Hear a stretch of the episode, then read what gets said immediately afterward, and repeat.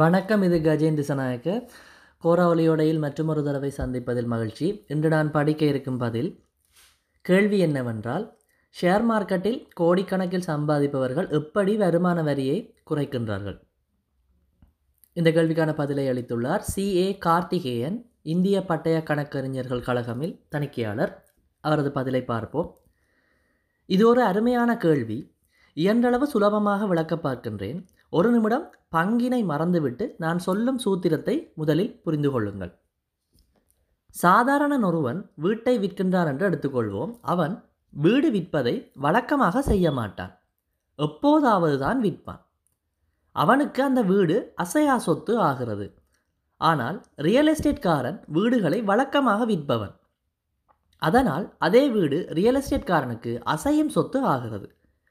இப்பொழுது வருமான வரிக்கு இவர்கள் எவ்வளவு காட்டுவார்கள் என்று பார்ப்போம். ஒரு அட்டவணையை இணைத்துள்ளார். வருமான வரிக்கு தாக்கல் செய்யப்படும் லாபம் தொடர்பாக அங்கே ரியல் எஸ்டேட்காரன் சாதாரணன் என இரு நபர்களினதும் தகவல்கள் ஒப்பிடப்பட்டுள்ளன. இங்கே இருவருக்குமே பத்து மில்லியன் பெறுமதியான வீடு விற்கும் விலை வீடு வாங்கிய விலை முப்பது லட்சமாகவும் ரியல் எஸ்டேட்காரனுக்கு மட்டும் விற்பனைக்காக உபயோகப்படுத்தப்பட்ட தொலைபேசி இன்டர்நெட் செலவுகள் அலுவலக ஆட்கள் செலவு இதர செலவுகள் என பதினைந்து ஆயிரம் பத்தாயிரம் இருபத்தி ஐயாயிரம் என கழிக்கப்பட்டுள்ளது. வரி கட்ட வேண்டிய லாபமானது ரியல் எஸ்டேட்காரனுக்கு அறுபத்தி ஒன்பது லட்சத்தி ஐம்பதினாயிரம் ரூபாயாகவும் சாதாரணனுக்கு வரி கட்ட வேண்டிய லாபம் எழுபது லட்சமாகவும் காணப்படுகின்றது. இப்பொழுது பாருங்களேன் இருவரும் முப்பது லட்சம் வாங்கி ஒரு கோடிக்கு விற்கின்றார்கள். ஆனால் வீட்டை அசையும் சொத்தாக காட்டிய ரியல் எஸ்டேட்காரனுக்கு பல கழிப்புகள் அனுமதிக்கப்படுகின்றன. ஆதலால் அவன் குறைந்த லாபத்தில் வரி கட்ட வேண்டும். ஆனால் அவைகள் சாதாரணனுக்கு மறுக்கப்படுகின்றன. அதேபோல்தான் பங்கு வர்த்தகமும். பெரிய அளவு பங்கு வர்த்தகம் செய்பவர்கள் அவர்களுடைய பங்குகளை அசையும் சொத்து என்று வருமான வரி படிவத்தில் காட்டுகின்றார்கள். ஆதலால் சாதாரணர்களை விட குறைவாகவே இவர்கள் வரி கட்டுகிறார்கள். இது முற்றிலும் சட்டத்தால் அனுமதிக்கப்பட்ட ஒன்றாகும். முறைப்படி தர வேண்டிய எச்சரிக்கை என்று தலைப்பிட்டு ஒரு விடயத்தை குறிப்பிட்டுள்ளார். நான் சொல்லிவிட்டேன் என்று அனைவரும் உங்கள் பங்குகளை அசையும் சொத்தாக காட்ட வேண்டாம். ஒரு சொத்தை அசையும் சொத்தாகவோ அல்லது அசையா சொத்தாகவோ காட்டுவதன் மூலம் பல விளைவுகள் நேரலாம். ஆகையால் நம்பகமான தணிக்கையாளரையோ அல்லது வரி சட்டத்தில் தேர்ந்த வழக்கறிஞரிடமோ அணுகி அவர்களின் ஆலோசனையை பெற்ற பின்னரே செய்வது நல்லது. பிற்குறிப்பு என்று குறிப்பிட்டு ஒரு விடயத்தை கூறியுள்ளார். ஒரு கோரா நபர் என்னை குதறி கொத்து பரோட்டா போட்டு விட்டார் எப்படி ஒரு தனி மனிதனுக்கு பங்கு வர்த்தகம் செய்தால் இவ்வளவு கழிப்புகள் வரும். பங்கு வர்த்தகம் என்றால் கேபிட்டல் கெயின்ஸ் தானே வர வேண்டும். இதர கழிப்பு எல்லாம் கம்பெனிக்கு மட்டுமே தானே கிடைக்க வேண்டும் என்று. ஒரு ஆசிரியரின் பாணியில் சொல்கின்றேன் பங்கு வர்த்தகம் செய்தால் கேபிட்டல் கெயின்ஸ் தான் வரும் என்ற எண்ணத்தையும் கம்பெனிக்கு தான் அதிக கழிப்புகள் வரும் என்ற எண்ணத்தையும் குழி தோண்டி புதைத்து விடுங்கள். தொடர்ந்து பங்கு வர்த்தகம் செய்தால் மளிகை கடைக்காரன் எப்படி பொருட்களை வாங்கி விற்று கூலி ஆட்களின் செலவு வாடகை செலவுகளை கூட கழிப்பு பெறுகிறானோ அதே போன்று கழிப்புகள் பெறலாம். இதனைத்தான் நான் மக்களுக்கு புரிய வைக்க முயல்கின்றேன். அதற்குத்தான் சரியான ஆலோசகர் தேவை. இந்த பதிவினால் சாமானிய மக்கள் ஓரளவு விழிப்புணர்வு ஏற்பட்டால் கூட எனக்கு மிக்க மகிழ்ச்சி என்று அவரின் பதிலில் குறிப்பிட்டுள்ளார். பதிலை செவிமடுத்தமைக்கு நன்றி. வணக்கம்.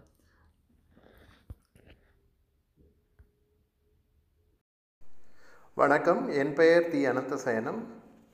இன்று நாம் பார்க்க போகின்ற கேள்வி நான் பெங்களூரில் வேலை செய்கிறேன் பைக் வாங்க திட்டமிட்டுள்ளேன் ஆர்டிஓ தொகை தமிழ்நாட்டை விட இங்கு கர்நாடகாவில் இரண்டு மடங்கு அதிகமாக உள்ளது.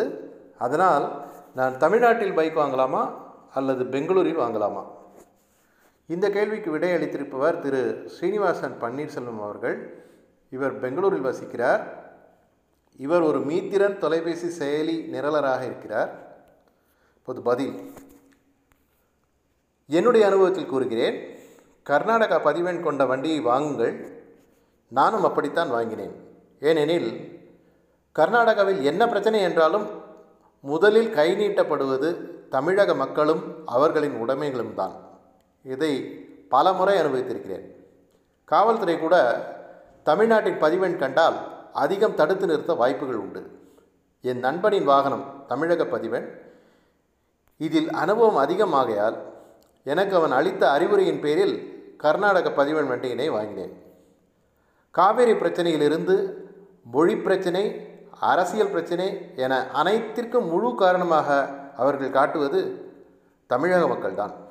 தவறா இல்லை சரியா என்ற பிரச்சனைக்குள் போகவில்லை. வாகன பிரச்சனையில் இந்த நிலையினை கவனத்தில் கொள்ளுங்கள். பல வாகனங்கள் எரியூட்டப்பட்ட வரலாற்றினை நினைவில் கொள்ளுங்கள்.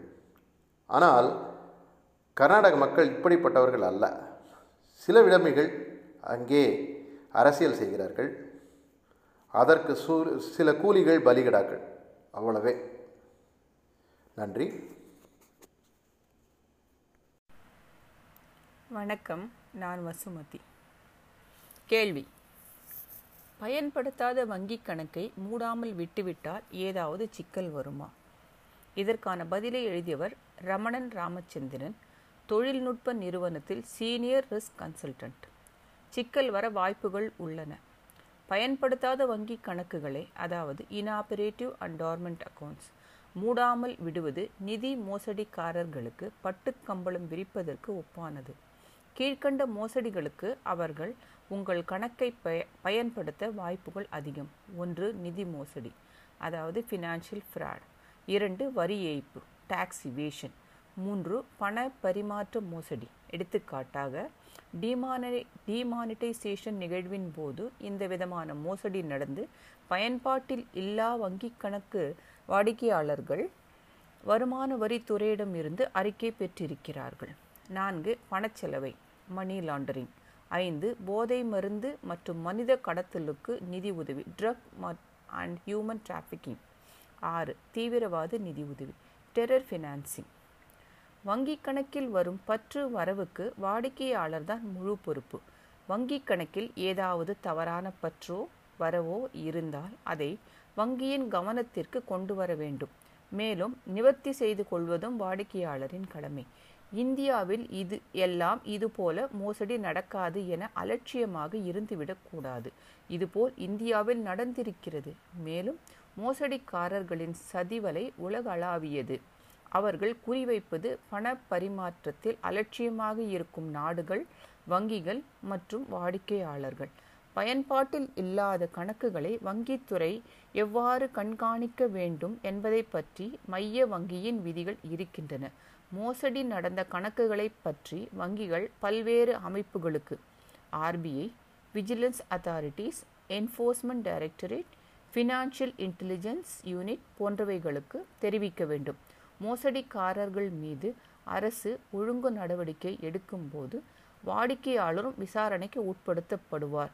வாடிக்கையாளருக்கு வேண்டாத தொல்லை இது. எனவே பயன்பாட்டில் இல்லாத கணக்குதானே என அலட்சியமாக இருந்து வம்பை விலைக்கு வாங்க வேண்டாம். பதில் இத்துடன் முடிவடைகிறது. வணக்கம். நன்றி.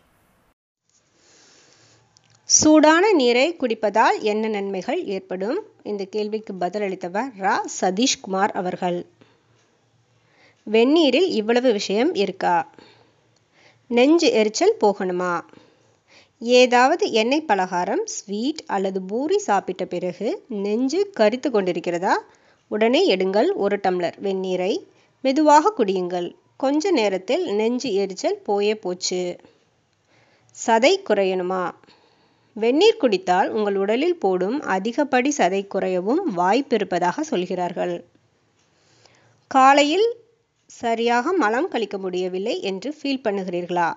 எடுங்கள் வெந்நீரை. குடியுங்கள் உடனே. இமீடியட் எஃபெக்ட் கிடைக்கும். நிறைய பேர் அட காலையில் எங்கள் வீட்டில் காஃபி என்று பெயர் சொல்லி தினமும் அதைத்தானே குடிக்கிறார்கள்? என்று புலம்புவது கேட்கிறது. உடம்பு வலிக்கிறதா? உடம்பு வலிக்கிற மாதிரி இருக்கிறதா? உடனே வெந்நீரில் கொஞ்சம் சுக்குத்தூள் பனங்கற்கண்டு போட்டு குடியுங்கள். இதன் மூலம் பித்தத்தினால் வரும் வாய் கசப்பு மறைந்துவிடும். மேலும் உடல் வலிக்கு நன்றாக வெந்நீரில் குளித்துவிட்டு இந்த சுக்கு வெந்நீரையும் குடித்துவிட்டு படுத்தால் நன்றாக தூக்கம் வருவதோடு வலியும் பறந்துவிடும். கால் பாதங்கள் வலிக்கிறதா?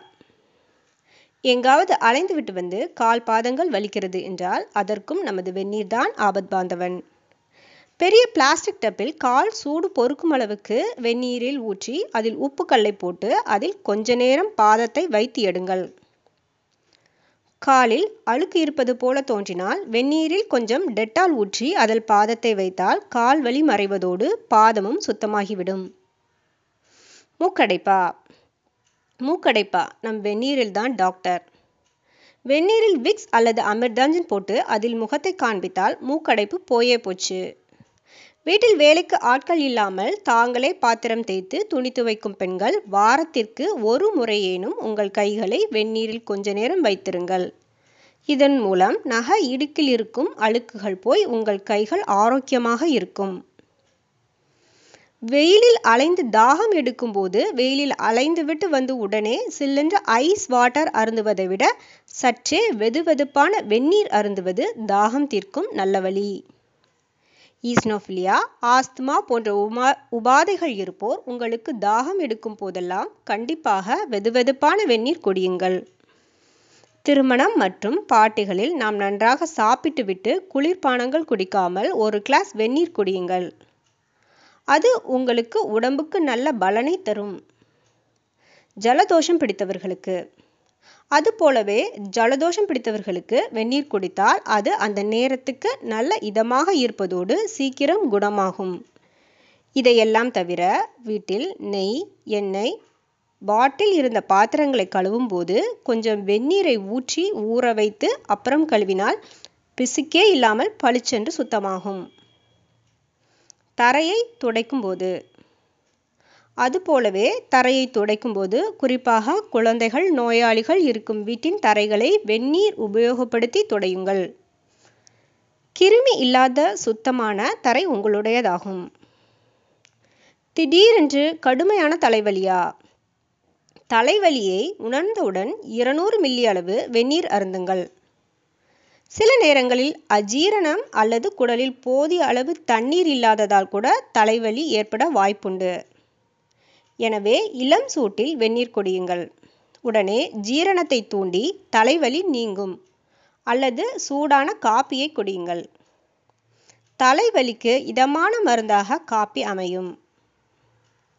சுறுசுறுப்புக்கு சுக்கு வெந்நீர். தமிழகத்தை பொறுத்தவரை நகர்ப்புறங்களிலும் கிராமப்புறங்களிலும் பெரும்பாலான வீடுகளில் வாரம் ஒருமுறை சுக்கு வெந்நீர் தயாரித்து குழந்தைகள் முதல் பெரியவர்கள் வரை வீட்டிலுள்ள அனைவரும் கொடுப்பதை வழக்கமாக கொண்டிருக்கிறார்கள்.